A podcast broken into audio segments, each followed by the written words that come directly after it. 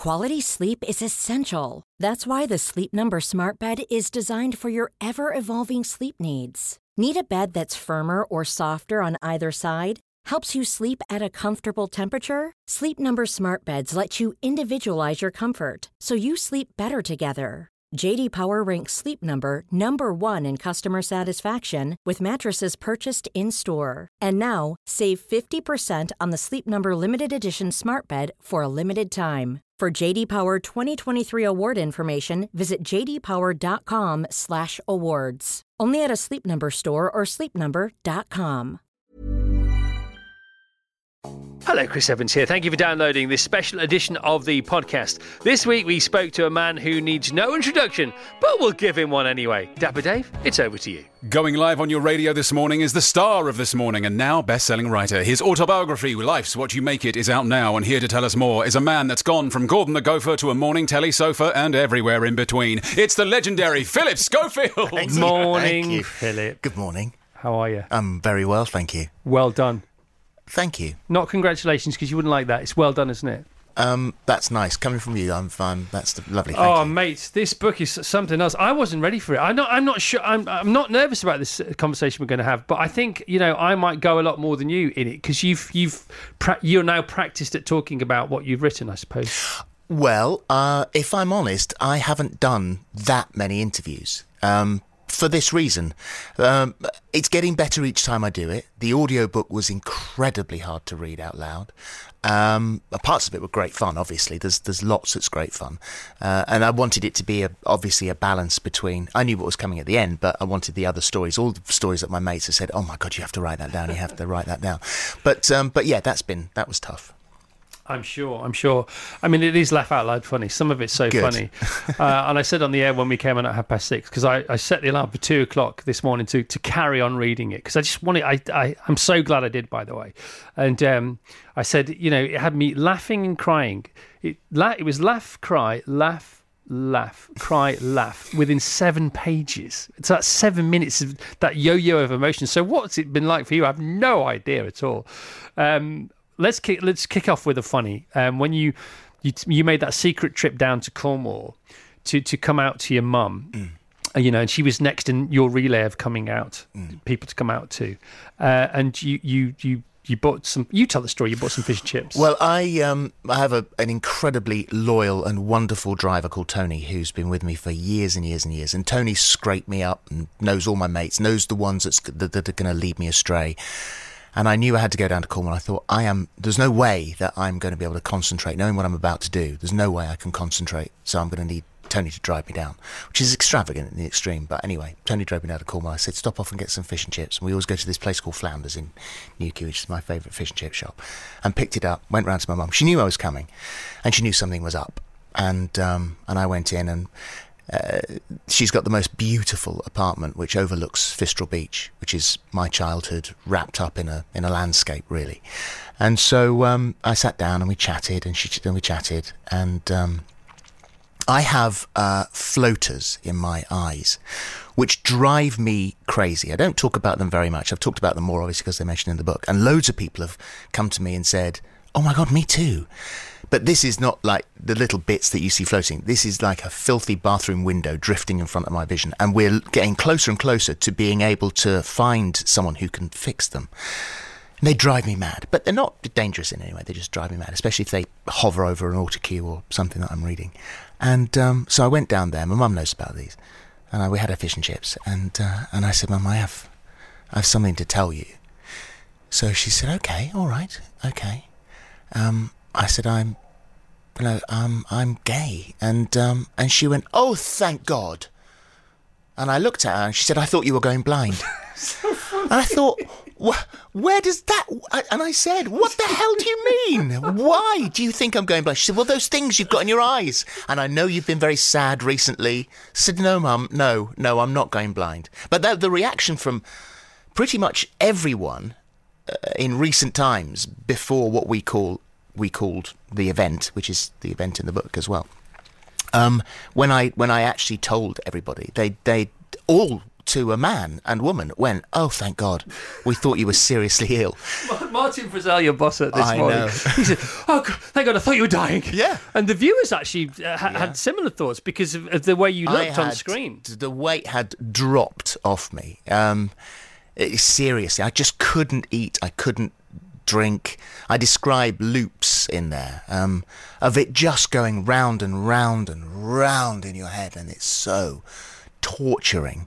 And uh, and so my um, you know the the the relief of being able to tell people what it was that was actually silencing me in the makeup room, and I'm just sort of sitting there. We have, we have such a brilliant atmosphere. There's such a you've seen in there. I mean, it's such a great team, great fun, and we have a laugh every day. And then suddenly I was laughing slightly less, you know, and it was getting a bit more serious, and I was losing weight, and and and people would say how, what a wonderful weekend they'd had, and how was my weekend, and I would have just stared in the into the fire, and talked to Steph and. And these loops, you know, what are you going to do? What are you going to do? You have to come out. You have to come out. You can't come out. You can't. You have to, but you can't. What are the consequences? Yeah, but what are the consequences if you don't? So it was that sort of thing. It was weighing up. Could I live with this myself and the damage that it was doing to me, knowing the damage that if I didn't live with it just on my own and I did make it public, what it was going to do to my family? And that was the hardest thing of all. But the closer knit the family, whether it's your work family or, or your family at home, uh, the more people know when something's not right. And um, you, the people you work with at This Morning, you've been with forever, haven't you? Yeah. More or less forever, in, in telly terms forever. Yeah, it's about eighteen, nineteen years now. And they knew something was up, but they didn't know what. Yeah. Um, and, um, you know, a couple of them sort of gently confronted you with, uh, you know, in the six months prior to September the seventh, uh, to February the seventh. Uh, what kind of things were they saying to you? Well, it's just really Holly. I mean, uh, Holly pulled me to one side, and this was, wow. I mean, we've been at T V Centre for a couple of years, and this was when we were at the South Bank, and so it was a little while ago. And she pulled me over to one side and said, "Are you okay?" So I said, "Yeah, yeah, I'm fine. I'm fine. I'm okay." Are you absolutely sure? So I said, no, no, no, I'm fine. I'm absolutely fine. And she said, well, you will tell me. You will talk to me, won't you? Um, and I said, yeah, of course. Uh, and Gino, when we were in the st studio, Gino De Campo, and he was cooking, and we were in a commercial break, and he was about to do something. And I, uh, I didn't realise until Gino put his hand on my shoulder and said, are you okay? So I said, yes, I'm fine. He said, "You. This is a four-minute commercial break. For three and a half minutes, you have been standing in the middle of the studio floor looking at your feet on your own. What's the matter?" I said, no, I'm fine, I'm fine. Just, you know, sort of concentrating, just thinking. And uh, and he gave me the universal sign for call me, and I didn't, you know. So there were a few people who, who spotted it. Um, but um, uh, I think the the great thing for all of them was, was relief when they found out that... Um, that it, I wasn't dying. I know. All going, All going blind. blind. Still time. Yeah. Well, one of them's definitely going to happen. But um, but you felt like you were dying. Yeah. That's the difference, isn't it? There, yeah. was, there was a sort of psychological uh, mortality that was within... I just wasn't me anymore. I lost me. Yeah. And I still haven't found me. Um, if I'm honest, and I've tried all the way through this to, to you know, to writing the book and. And, and in the few interviews that I'm doing, uh, to be as honest as I possibly can be. And I don't know that I've necessarily found me yet. Um, and, I'm, and, you know, it, it's okay. Uh, I think it's okay for me to look. Um, I, I, I have recently found myself finding it easier to laugh more. Um, it's always funny with Holly. We always laugh anyway. But, you know, it's, it's, um, it's just... you think, oh no, that feels nice. It feels nice to laugh. That that feels better. And so finding me is is the is the um, that's the goal for the moment. Apart from the obvious, I thought the most candid pages of the book are the last couple where you talk about this, and that, they really surprised me. We'll go back to that later if you don't mind. Mm. Um, but of course, This Morning has you have a team psychotherapist there anyway, don't you? Mm, yeah, we have a lady called Penny, and Penny. Um, if you phone in to This Morning, and uh, and it is obviously whatever we do on the telly can't be resolved, and there's something much more serious, and we can sometimes spot, hang on a second, there's something underlying here. Stay on the line, and we'll you know we'll talk to you in a minute. And it's usually Penny, and Penny is an angel in uh, human clothes, and so so Penny will talk to the the people um, afterwards, and Penny's office is next door to my dressing room, and uh, she. walked out. She caught me one day. This was before the event, and uh, and she just um, stopped me and said, "What's the matter?" So I said, "Nothing." So she said, "Tell me what's tell me what's the matter." So I said, "No, no, nothing. Nothing is the matter." Um, and uh, she said, "Every day I-, I see you walk past my office door, going from your dressing room to makeup. You've got your head down." She said, "You're not you. What's the matter?" And I said, "There's nothing the matter." And I, I, I won't swear on your radio show, but she said, "You're a lying," and, uh, and and and we left it at that. And Penny was, on the day of the event, when I was in the studio, when my, my thumb pressed that button and posted what I posted. Um, uh, Penny was a, the sort of second or third port of call, her office, and she was in floods of tears. And she said, "I just knew something was wrong." She said, "Now, now you can talk." It's a, it is a fascinating tale. I, I remember when the last time I saw you before you just walked in now was when I came on the show last year. Yeah. Um, and yeah, I didn't recognise you. Mm. You know, and it's it's you know, and Holly gave me a look, and I thought, you know, something's going on here. Mm. And um, you look like a little old man. Do you know what I mean? Because um, there was nothing of you mm. at all, and so. So you'd um, so you so you literally couldn't eat, and you'd lost. You were conscious about your weight anyway because you just had a fat photo. You remembered about a fat yeah. photo, didn't you? Steph and I were walking. We went to the Hamptons. We had the most amazing holiday in the Hamptons, and uh, and we had a picture taken. We went with some friends, and we had a picture taken walking down the beach. Uh, and I looked at it and thought, "Oh my God." Yeah. Um, you know, you have you are definitely getting more rotund now. Yeah. You have to do something about this. And this was ages ago, and so I went on the five two diet, and the five two diet worked amazingly well. Too well, so so well. I shrunk my stomach, uh, had halved my appetite, yeah. and it actually was really easy. Mm. And I maintained my weight at about eleven stone, eleven, eleven and a half, yeah. and um, and that was fine. And I, actually, I dropped slightly below eleven and went into the tens with um, with the five two, and I T V phoned up my management and said, "Is he all right?" So they said, uh, "Yeah, he's looking a bit skinny on the telly." And and and Paul, who features a lot in the book, said, um, uh, "Mate, I think you've probably gone a bit too far." So I said, "Okay, fine, fine, fine." So then I, you know, stayed at about eleven, just over eleven, um, and uh, and then I got down to I saw the nines, nine twelve, nine eleven, and uh, and and Steph was obviously desperately worried for me. Um, and trying to make me eat, and it was frustrating, you know, everybody, because you know it, I just couldn't. It's not not you know not case if I didn't want to. I just could. I could. It was the last thing on my mind. Mm. Um, so yeah, so I uh, I got I got very very skinny. Yeah, you did. And do you do you feel like not only physically, but do you, do you feel like you know? Uh, did you feel like you almost began to disappear wholly?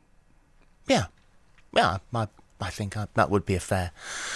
A fair assumption that that uh, I think what you do, what I did, and I think what a lot of people do if they're in trouble for, for any sort of reasons in their head is they you disappear inside yourself, um, and that's when you're lost. When you when when all you're all you're doing is thinking about whatever it is that is on your mind, yeah. and it can be it can be work. I'm very conscious, you know. Of we speak now. We're you know broadcasting across the country. Um, look where we all are. Look where everyone is at the moment. Look at the look at the things that that people that, that everyone has to deal with and cope with. So I'm very aware of that. You know, sort of my my issues are tiny issues compared to the issues that people have been thrown up this year for everyone. Um, so so I say that you have to talk. You know, even even if you're not a talker, even if it's not something that you do, if you are if you are in trouble, you can't do it on your own. And it will eat you up, and that was what saved me was talking out loud. I mean, I, I, I there's a couple of stories about you know about sort of psychiatrists. I'll t- tell you in a second. So, so you you you have got to talk to somebody, um, even if it's a mate. You have to trust someone with your burden, whatever that may be, and that's in answer to your question, yeah, you, I just lost myself inside my head. Yeah, it, the traffic starts to flow the other way. The traffic yeah. of life stops emanating yeah. and starts coming in, and that's what pushes you down and it well, gnarls you up. Well, I, I thought, oh, you okay, okay. Um, and it was actually instigated by, the, my, by my office and the people who knew me, who knew that I was you know, in, in serious trouble. You have to talk to someone. So I found a psychiatrist, and I thought, well, I'll go and see the psychiatrist. And, and that works for a lot of people. It didn't work for me because I couldn't do the hour, your hour's up, and then be cast out onto the street, having sobbed myself senseless, and then end up on the street waiting. You know, Tony's waiting to pick me up in the car. I thought, well, I can't get in the car with red eyes and wet face and blotchy, so I can't do that. So I just nicked round the corner, and um, and I'm standing there when it was a sunny day. I've got my head up against the brick wall, and the sun is on my face, and I'm trying to sort of sort my eyes out and my, sort my face out. And a guy came up on a bike and pulled up and went, "Phil!" So I said, "Oh, hi." He said, uh, "Oh, mate, you've got to come and see Kinky Boots. It's fantastic. I'm in it." Oh, and cycled off. Oh, okay, yeah, will do. Oh, God. So I thought, no, this is not necessarily for me. And, the, and another time I went, I went round, had my hour, absolutely drained, drawn out, went round the corner, leant up against a, g- a gate, and you know those gates that go down into someone's basement outside. I it, it opened, and I and as the, and and I am you know feeling at the depths of despair, oh, and I went back, grabbed the gate as the gate went, and swung round over this huge drop uh, before I fell down into someone's basement, and actually out on the street. It made me laugh out loud because it looked so ridiculous, and I thought ah, I'm not I'm not doing this anymore. And so I found a psychologist, and a psychologist has been much better for me. It's funny though, isn't it? There was a sign, wasn't it? Some, some, the uni- I know you're a big believer in the universe and all this kind of stuff. It's the universe saying, it's not for you. Not for you. You keep, you keep going there. Things like this are going to keep happening. I've thrown the bloke at the bike at you, and now you've nearly gone into a basement, so it's not for yeah. you. Guess what's coming next? Big bus. Big old red London bus. Good luck with that one. I think the best way to tell the story, and it's up to you, um, but I think the best way to continue to tell the story is to work backwards from the announcement. If you, mm. I, I just, I just think that's an interesting way to go, and also it's a timeline that could, people can identify with. So the seventh of September was D-Day uh, for the event, and the the, the whole seventh of February. Sorry, I keep saying that. Sorry, seventh of February. I don't know why. Um, and you call it the event. It's not a grandiose term. It's just, it's just, an, it's just a, a term that you all agreed you would use. Well, because it was a WhatsApp group. Yeah, it was. A, I had to call it something. Yeah. There were people who, increasingly people who were in on the secret. My My and this, this is this is not mates. This is uh, office and yeah. management, and w- when you start to plan something, yeah. and was, so so we so the only reason it's called the event is because that was what it was called on WhatsApp. Yeah, it's not a new format. No, it sounds like it might be. Yeah. It could be. I'm not pitching that one. Who knows? Who knows? Never say never, Phil. I don't want to host in, that. We're in show business, Philip, for heaven's sake. And so um, so the event is going to take place on the seventh of February. Mm. And you decide just before the show you're going to drop or post an Instagram mm. message, um, which was essentially uh, that you. My first words were, "You never know what's going on in someone's seemingly perfect life," um, and I and I sat down and wrote that. You know, I'd had it on my phone for, well, I wrote it, then I sent it on the event, because on the event there were lawyers and there were P R people and all of that sort of stuff who were brought in uh, to manage it. And that's the worst thing about something like this, is the fact that it has to be sort of managed. Yeah. Um, and I hated that. Uh, and so uh, so that was, yes, that was approved. What you've written there is absolutely right. And then on the on the day, I went in on a Friday with... With because uh, I, Holly and I had gone out for um, a long sort of it wasn't a drink or lunch really. We were just discuss. It was a meeting where we had drinks, but we stayed very sober because, which is unlike us, because it was a serious, uh, serious subject. You know, what do I do? What am I going to do? How are we going to do this? And I said, I've thought about it a lot, and I think what I should do is that I'll we'll do it on a, th- a Thursday, Thursday morning, because we don't do Fridays. I said, we'll do it on a Thursday morning, and I, and then um, you know I, I want I want you to interview me, and then um, I'll go and you carry on, and we'll get you know sort of someone in to do the rest of the show. And she burst out laughing and said, "Are you joking?" So I said, "Well, what, what, what, I can't think of another." She did. That's ridiculous. You honestly believe that you are going to do something like that and then get up and go without me? Um, she said, we do this and we do it together and we leave together, so it has to be a Friday. And then we found the Friday that actually worked. Um, because Holly has been astonishing. Like, that made me cry. Literally the best mate. She's quite wise. She's, quite, she's, she's wise beyond her years, Philip. It's not fair. Yeah, that's true. She's she's serene. Um, she's um, she's uh, calming and and sensible, um, and she's balanced. You know, uh, uh, and not just for me, but also for Steph. You know, she's she's been balanced across across the board. We we yeah, when lockdown happened, we would. Obviously, as was everyone, you know, terrified. Are we coming off air? Are, we, are they shutting us down? And they put... Um, uh, I used to have a flat just around the corner from here, actually, and it was the uh, the, the house out in, in in the country has got had the worst Wi-Fi possible, uh, useless Wi-Fi, impossible to broadcast from there. And so um, so they said, well, you've got your flat. Why didn't we put a, put a put a unit in the flat? And they put a full broadcast camera unit in all our houses in case we were taken off air, and it just sat there and sat there and sat there. And it was a lovely day when, you know, the bosses at This Morning said, you know, I think we can, we're not going to use these, we, can, we think we can take them out, and they're costing a fortune.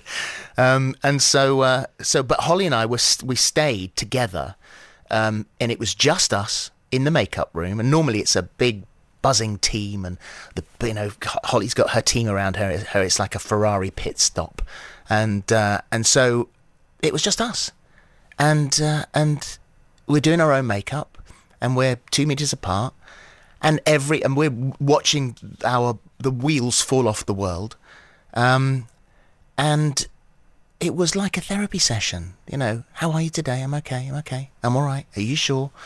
You know, and just chatting things through, and that was, in a way, although we missed everyone, um, just us in that makeup room. I will really treasure that. Quality sleep is essential. That's why the Sleep Number Smart Bed is designed for your ever-evolving sleep needs. Need a bed that's firmer or softer on either side? Helps you sleep at a comfortable temperature? Sleep Number Smart Beds let you individualize your comfort, so you sleep better together. J D Power ranks Sleep Number number one in customer satisfaction with mattresses purchased in-store. And now, save fifty percent on the Sleep Number Limited Edition Smart Bed for a limited time. For J D Power twenty twenty-three award information, visit j d power dot com slash awards. Only at a Sleep Number store or sleep number dot com. And so um, you drop, you post the Instagram message, um, which you had on your phone for ages, because, you know, composing those messages, that's that's a, an intricate process, isn't it? Mm. You know, what words to write, you know, how, how often did that change that? Not, the, the not text. Much, actually. From from what I sat down one night, um, and I was sitting by the fire, um, and uh, those are the words that I thought sort of best summed up. I wrote two, because I wrote one that I was going to send. Um, at, I think, what was it, nine forty-five, uh, and about twenty minutes before that, I had written one for all my friends who didn't know, um, and I sent that one first and said, "This is what I'm about to do." And then the other one went afterwards. So Holly reads it out. This is how, this is what you decided to do. Holly Holly reads. Um, she sits down, and, and the thing about Ruth, because Ruth and Eamon were hosting that day, and on the script, because it had to be secret, at the top of the, the running order was a, a ten minute as yet unidentified news item. So some everybody knew something was going on, but they didn't know what. Well, it, no, because the funny thing is that you can have with a show like This Morning regularly, um, we can leave a big gap for something, and um, and you can you can start the show. And what we what we would do what we do at the, the beginning of the show, we've all sorted out twenty minutes before, uh, and so um, and now of course you you you can uh, it's, it's much easier now because you can just get people on Zoom. You know, now, then before the days that we live in now, you had to get them into the studio. So it can it's a it's very um, it's it's a, a show that moves very fast. It's very um, live and limber and quick, which is amazing for a big bulky two and a half hours on the telly. And so uh, it's not unusual to have a big gap at the beginning of the show. And so there was a it was just said news item on the on the scripts. But very few people knew that it was going to be you that was the news item. Uh, who knew? Well, um, Martin Frizzell, who's the who's our um, incredible editor, Emma Gormley, who's the head of daytime, uh, she knew. Um, Kevin Lygo, who's the who's the big boss. Kevin knew. Uh, the press department at I T V knew. Um, my office obviously knew. Uh, the family, obviously, they they were all in in the in the mix as well. So there were, you know, there were a few people that knew what it was, what was going to happen, but no, very, very few people at work. So, so makeup, wardrobe. Um, David and Susie, my team, were there, uh, but they didn't know why. And I asked them. I said, "I'm, I'm in on Friday. Can you come in?" What did they think? Did, didn't know what it was. They thought I was resigning. Did they? Yeah, they thought I was quitting, and, or, and they thought I was poorly. They, cameras, sound. No one knew. Gallery. Nope. Wow. No one knew. Wow. Until I posted the thing, you know. Obviously, news travels very, very fast. Yeah. But when I, when my thumb actually, and that was a, you know, moment writing, writing that in the book was, you know, I can. It's just so vivid, you know. I, I was in the dressing room with um, Susie, who who does my makeup, David, who does all my clothes, and Holly, and we're just sitting in this dressing room together because I couldn't use my normal dressing room because on a Friday, obviously, that becomes Eamon's dressing room. And we're all in the guest dressing room. And I said, right, okay, well, you know, sort of this is it. And I had my f my phone in my hand and my thumbs just pressed, just hovering over send. And thinking, when you do this, nothing is going to be the same again. This is, this is going to change not just my life, but it's going to change everyone's life, all the lives of those around you, when you press send. And we just all looked at each other. And I said, it has to go at nine forty-five because that gives everyone... Well, and we also had a newspaper journalist who was being kept across the road in White City House and they didn't know why, and but they'd been told, because I'd said I'd do one newspaper interview, um, you might want to come down because there's something going to happen today. And obviously newspaper people will bite on that. So, yeah, of course. So they sent someone down. Um, and then my and then I pressed send, and here we are.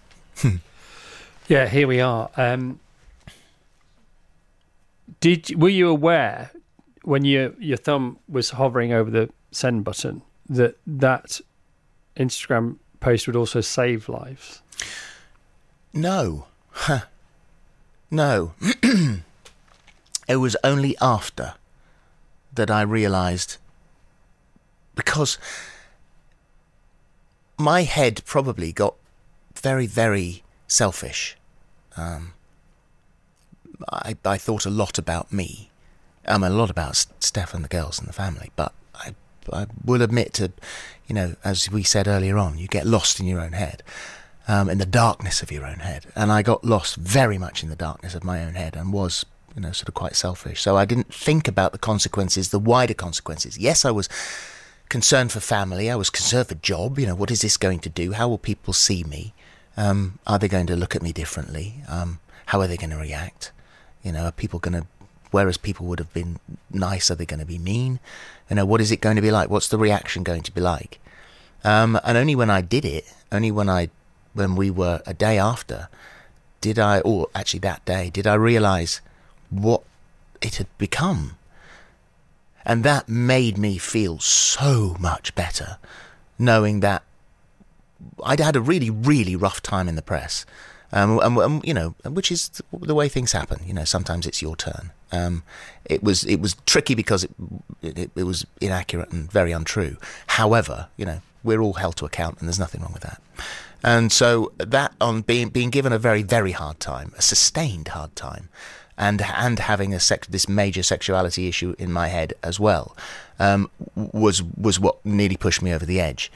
Um, and one of the journalists who had given me a hard time, um, texted me. So obviously I had my number all the way through, um, but texted me and said, uh, uh, didn't text me to find out whether anything they were writing was true, but nevertheless texted me afterwards and said, what you've done has set our cause um, forward uh, ten years. Um, and, I, and that was the first indication that I thought, that's, that's interesting. I'd not really thought about that. And then it continued beyond that, much, much wider. And it continues today. Um, actually, last night, somebody messaged me and said, you saved my life, um, and you made it okay.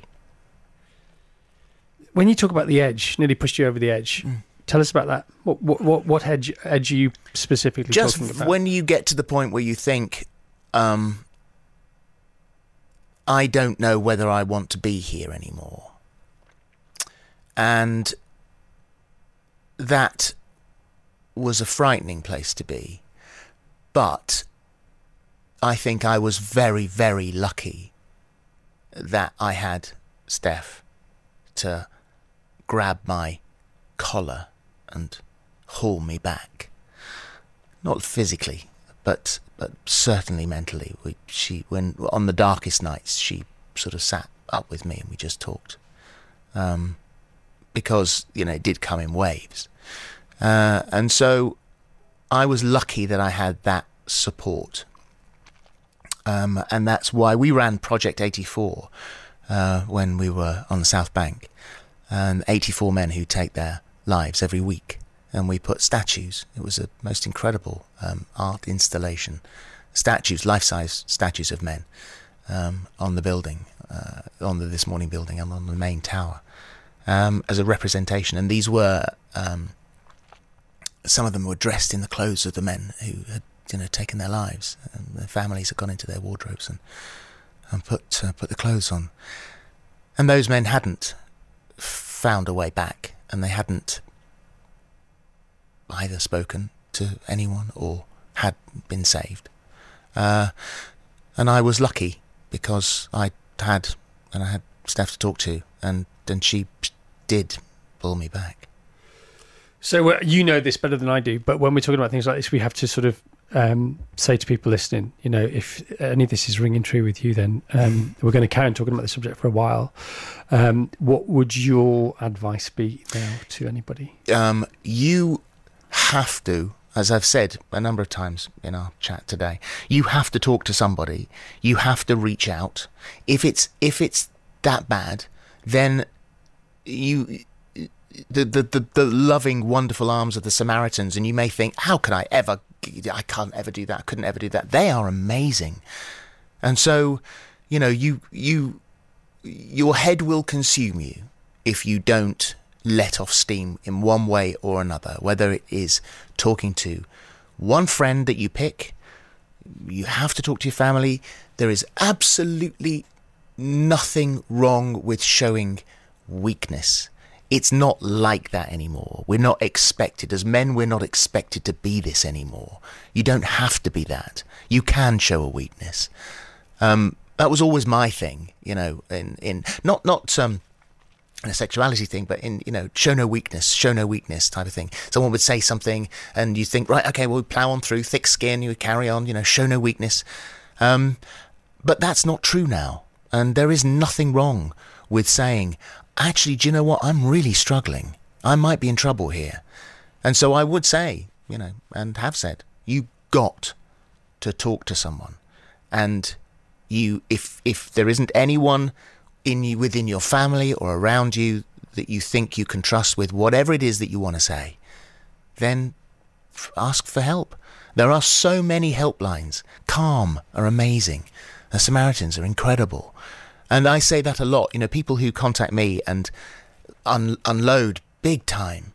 Um, there's only so much I can do. I'm not a trained psychologist. I'm not a trained therapist. I am I am untrained entirely. All I have is the training of life currently. But that's, you know, that's not, uh, there is advice I will not dispense because it's just not safe because I'm not, I'm not trained. But what I will always do, if I can't be kind and help people in the right direction, then I will always point them in the direction of those helplines. So your mum made me laugh out loud. Sorry, we're going forwards now instead of backwards, but we are going to go backwards because it doesn't matter. We'll just go wherever we need to, whenever we need to. I can't believe you're allowed to have this amount of time. I keep looking at the clock. This is amazing. We've got as long as you have, Phil. Then you never have to play any music. Not when you're on. I'm not talking about this. Anybody can pr- press a button. Um, well, actually, some people can't, which is incredible. But anyway, uh, it's not that difficult. Look, there's several. Um, one of the bits that made me cry going forwards is um, after, a couple of weeks after, and you're out and about and you're, you're going out for the first few times in the real world again, and you pop to the shops and you buy something and you turn and this little old lady's coming in as you're trying to go out. And uh, she says, oh, it's you. And she grabs you by the arm and you sharp intake of breath. What's she going to say? What did she say? It had started, uh, it, the event had happened the day before, and it was the first time I went out to the shops.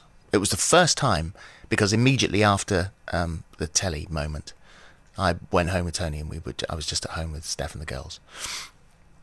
The next day um, was a was um, was a Saturday, so uh, I knew I had Dancing on Ice on the Sunday, and I went out to buy a card for someone, and um, it was the first time I'd gone out.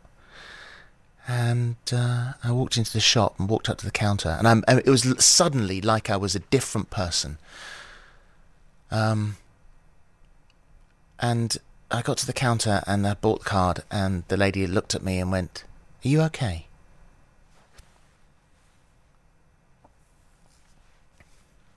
And I said, "Yeah. Yep, I'm okay, I'm okay, I'm fine." Um, and she said, "Good, she's good, because, you know, we worry about you." I said, "No, I'm fine, I'm fine." And I walked to the to the door of the shop, and that was that had taken me by surprise. You know, that had been an, an, a, a, a lovely act of kindness from someone I didn't know. And, um, and I got to the door of the shop, and a very elegant lady, uh, sharp, sharply elegant, elderly lady, um, was in the doorway of the shop and grabbed my arm. And she said, "It's you." And I thought, oh, God, here we go. Uh, I said, "Yes." She said, "I can." She looked me right in the eye. And she said, "I cannot tell you what a difference you've made.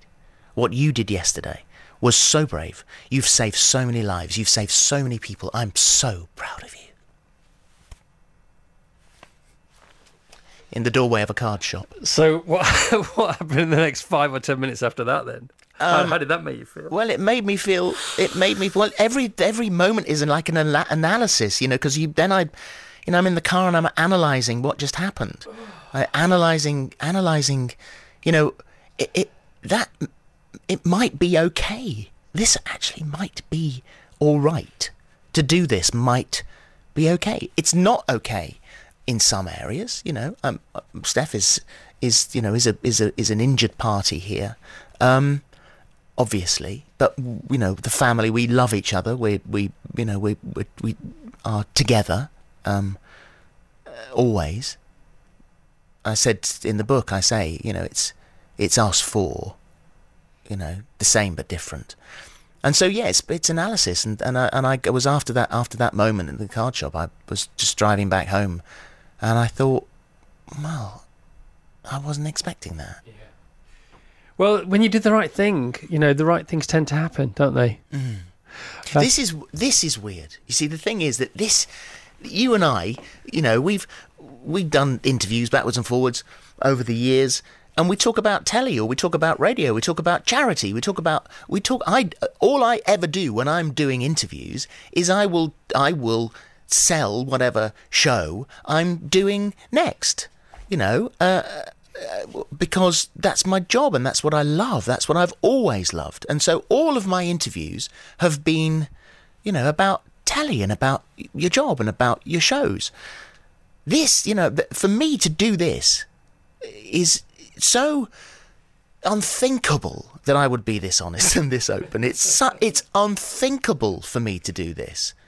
I wouldn't ever have imagined that you and I and the country would be having this conversation.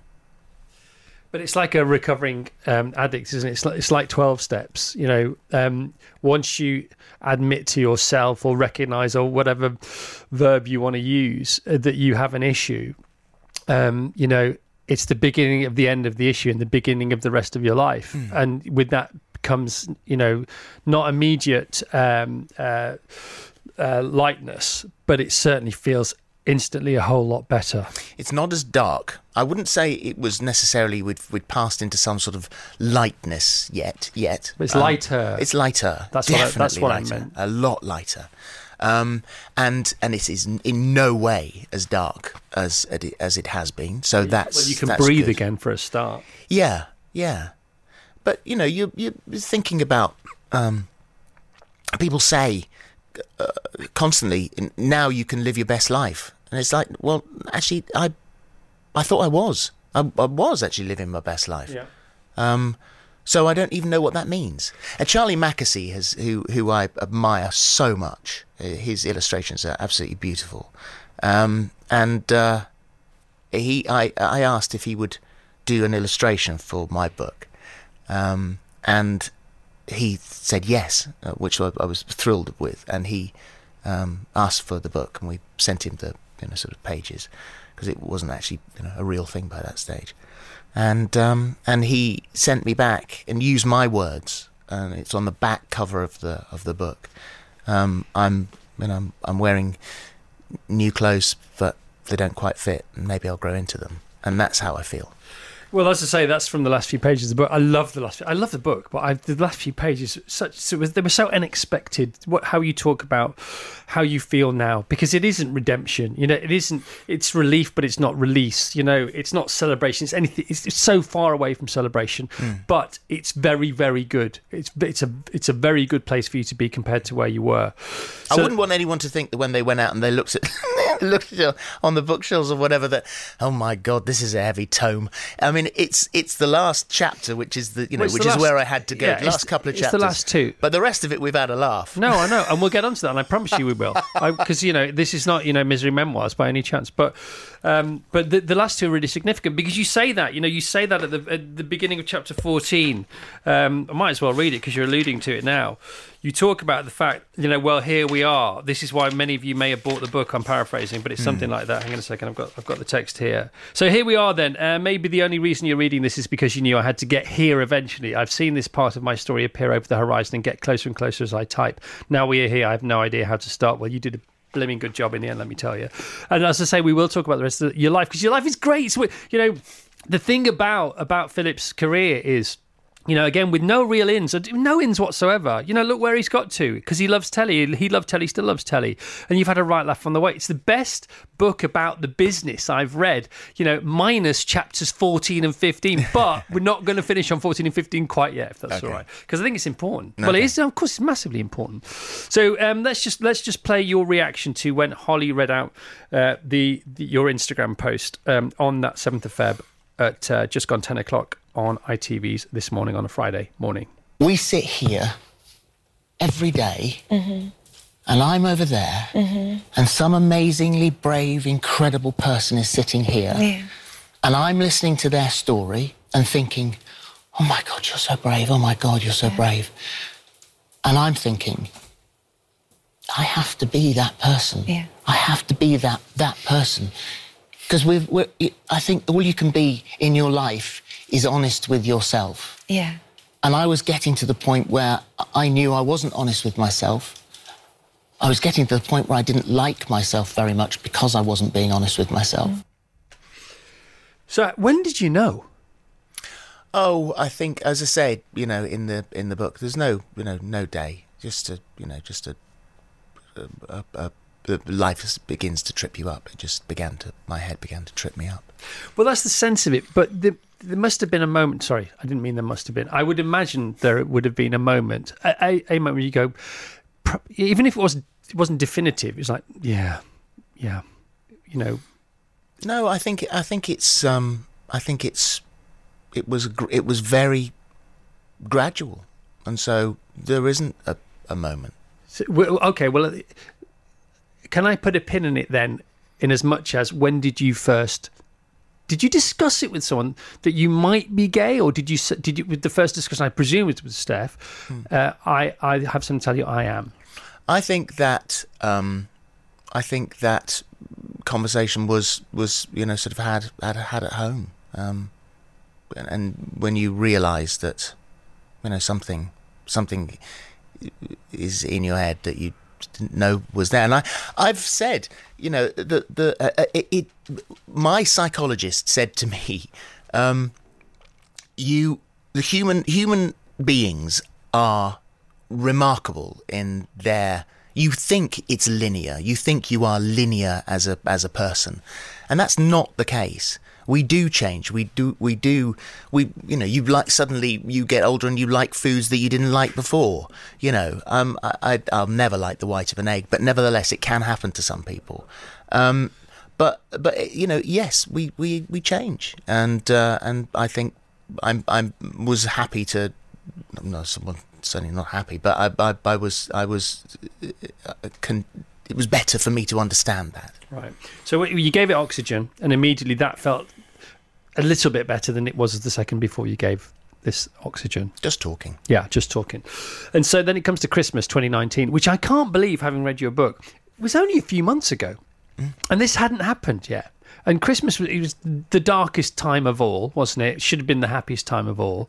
My mother-in-law, and I've, I've written this in the, in the book as well, um, who, my God, my mother-in-law, my father-in-law, John and Jill, they are amazing. My whole family, my God, the reaction from all of them was extraordinary. But just before Christmas, before, uh, oh, during Christmas, um, before I decided that everybody had to know and that it was actually going to trip me up properly, um, I was cleaning... I, I I clean when when I'm stressed. I tidy up, um, uh, and uh, so. What does I, that tell you? Well, when when uh, when when Steph Steph's cooking, when she she she she'll be she'll be cooking, and she'll get her stuff out to cook, and um and she'll go, where's the where's the pan?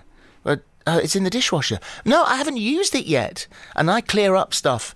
And then if I'm really stressed, then that's it. The cupboards in our house are spotless. You know the cupboard that's got the, it's got bulbs and it's got batteries and it's got old candles and stuff in it. It is so neat because I just spent a whole weekend tidying that cupboard. You're a hincher. I am.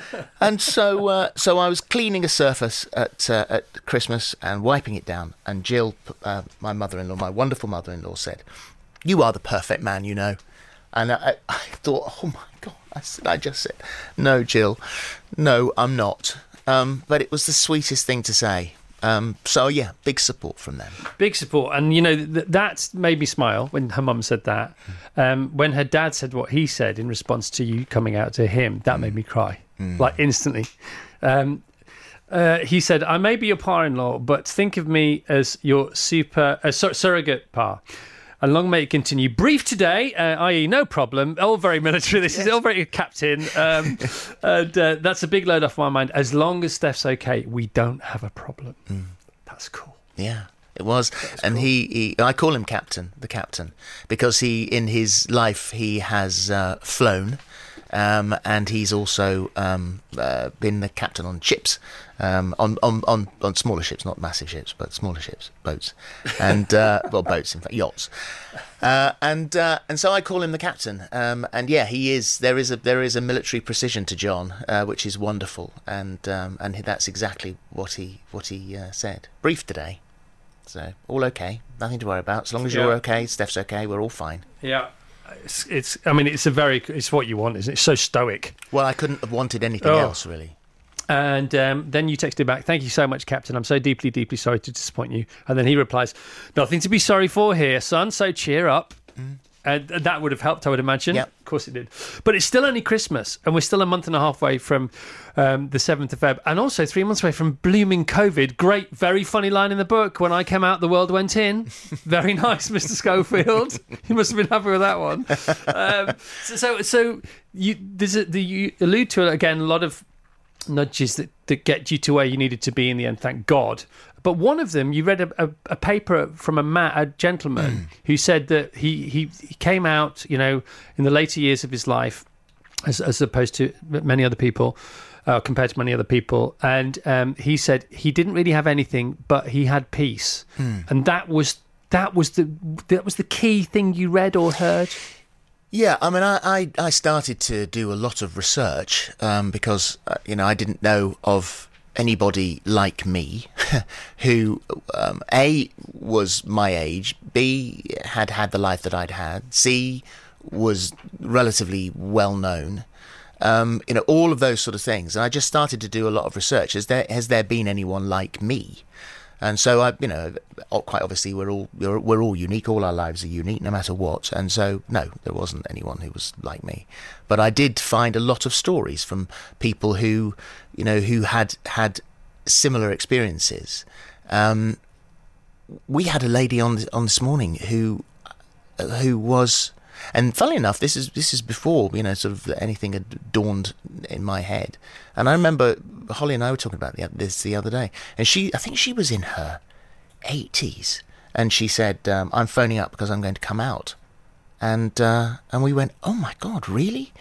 Um, and she said, "Yes, I, you know, that's that's this is it, this is it. I'm I, I, I'm now decided what I'm going to do. This is going to be my life." Um, and we said, "That's that's such a brave thing to do." And so when I'm searching through these papers and these, you know, stories from people, and it was a guy in America, and uh, and he, I think he he'd been married, but I think he also might have been a, a, a you know, in America, a parson, um, and so a man of a man of a religious man, and uh, and he dropped his particular bombshell, and said that he was he'd found peace. He he was alone, but he was peaceful. And I thought, well, that story doesn't work for me either, because I know I'm not alone. I know I'll never be alone, because I know I have the most incredible family. And Steph and I, you know, we're, we're, we'll always, always be, you know, linked together with with love. Um, but I thought, well, I like the fact that you found peace, and that would be a good thing to have. Um, and, and when I was reading that, there was the, the, the, there was a storm raging in my head, and there are moments of peace now in, in, in my head, so that's okay. It's not not like it was then, but when I read that, I thought, mm, I like the I like the sound of the fact that you found peace, but I don't like the sound of the fact that you've been on your own.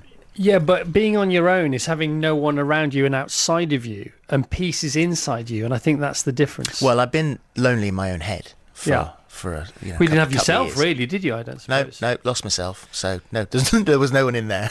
And we also we said this a lot on the show. You can't fix the mind with the mind. Mm. You know, that's the mind's. That's his favourite trick. Mm. That's what it likes to pull. Mm. So, I suppose we should go back to um, to how it all started. Um, so you're born in Oldham, you move to Cornwall, um, you uh, end up on the telly, but via New Zealand. Mm. Uh, what a laugh! Phil, what an absolute giggle. Well, work has been a laugh. I mean, that work has offered me so many incredible opportunities and brilliant, you know, stories and moments. The times when I've pinched myself and thought, I cannot believe you are here as a kid who grew up in Newquay in Cornwall. And when I decided that I, I wrote to all the D Js, I wrote to everyone, and um, and and God love them, they all wrote back, you know, in varying ways, and um, and all offering advice. Uh, and then I got a job as a bookings clerk at Broadcasting House in London, and I was packing my stuff, and my, one of my mates down there said, "Why are you going? Why would you leave Cornwall? Everything you want is here. Um, how could you not just be happy with what's here?" And I thought, I am, there is a lot here, but I just need something. I need something else. I want to, and I have this strange, you know, sort of love affair with T V and radio. In the early days, it was it was radio, um, and and solely radio. Although mm, that's not true, because I listened to the radio. Listened to the Radio One Roadshow. Came to came to Fistral Beach once a year, um, and I was there at five o'clock in the morning when they were setting it up, and uh, and so. That was obviously that radio was fascinating, but at the same time, if I saw T V cameras, uh, there's an there's a T V camera, the white ones on the uh, it's got uh, B B C T V Colour on it, and there are E M I two thousand ones. If I ever saw those cameras dancing, dancing across the floor of either Top of the Pops or you know Tomorrow's whatever, World. Tomorrow's World, Swap Shop. Uh, James Burke did a science show. They were always yeah. in shot there, and I love them so the much. The Grand National. I bought one. I've got. Do you one. know? I knew you would have done it. I was going to ask you that, but I thought I'd basically gone anyway. I've got. I actually found a guy. Yeah. He gave me all the kit to to make it work, but uh, but I'm terrified to ever do that because I think it'll burn the house down. But it looks beautiful. There's a picture of it in the book, and it is the most stunning piece of kit. They are gorgeous. Yeah, I mean they're, they're so ridiculously big. It's massive. That's why T V Centre was so big, just to fit the cameras, the cameras in. That's all it was. That's why they've now made it smaller, and it still works fine. It's all it's all completely fine. Well, the ridiculous thing, and and the the the, the actual twisting path mm. of Television Centre, and, and and how that has played in my life. Right, hold that thought. Okay, because I'm okay. going to give you a break now. Okay. Okay, and we're going to pick up after the show, and we're going to do, uh, we're going to chat again for, right. the, for the podcast, if that's all right. Yeah, of course. And that is a great trail, because that is so cool. It's so cool. Your life is so cool. It's a real pleasure to know you, Phillip Schofield.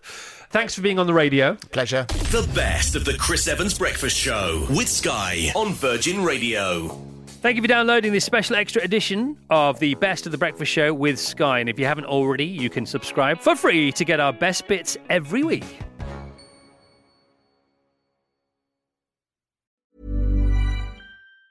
When your skin feels nourished and glows, you radiate confidence. Osea makes giving your skin a glow-up easy with their clean, clinically proven Mega Moisture Duo. This seaweed-powered duo features two of Osea's best sellers, Undaria Algae Body Oil and Undaria Collagen Body Lotion. Glow from the inside out. Get ten percent off your first order with code GLOW at osea malibu dot com. That's O S E A Malibu dot com, code GLOW.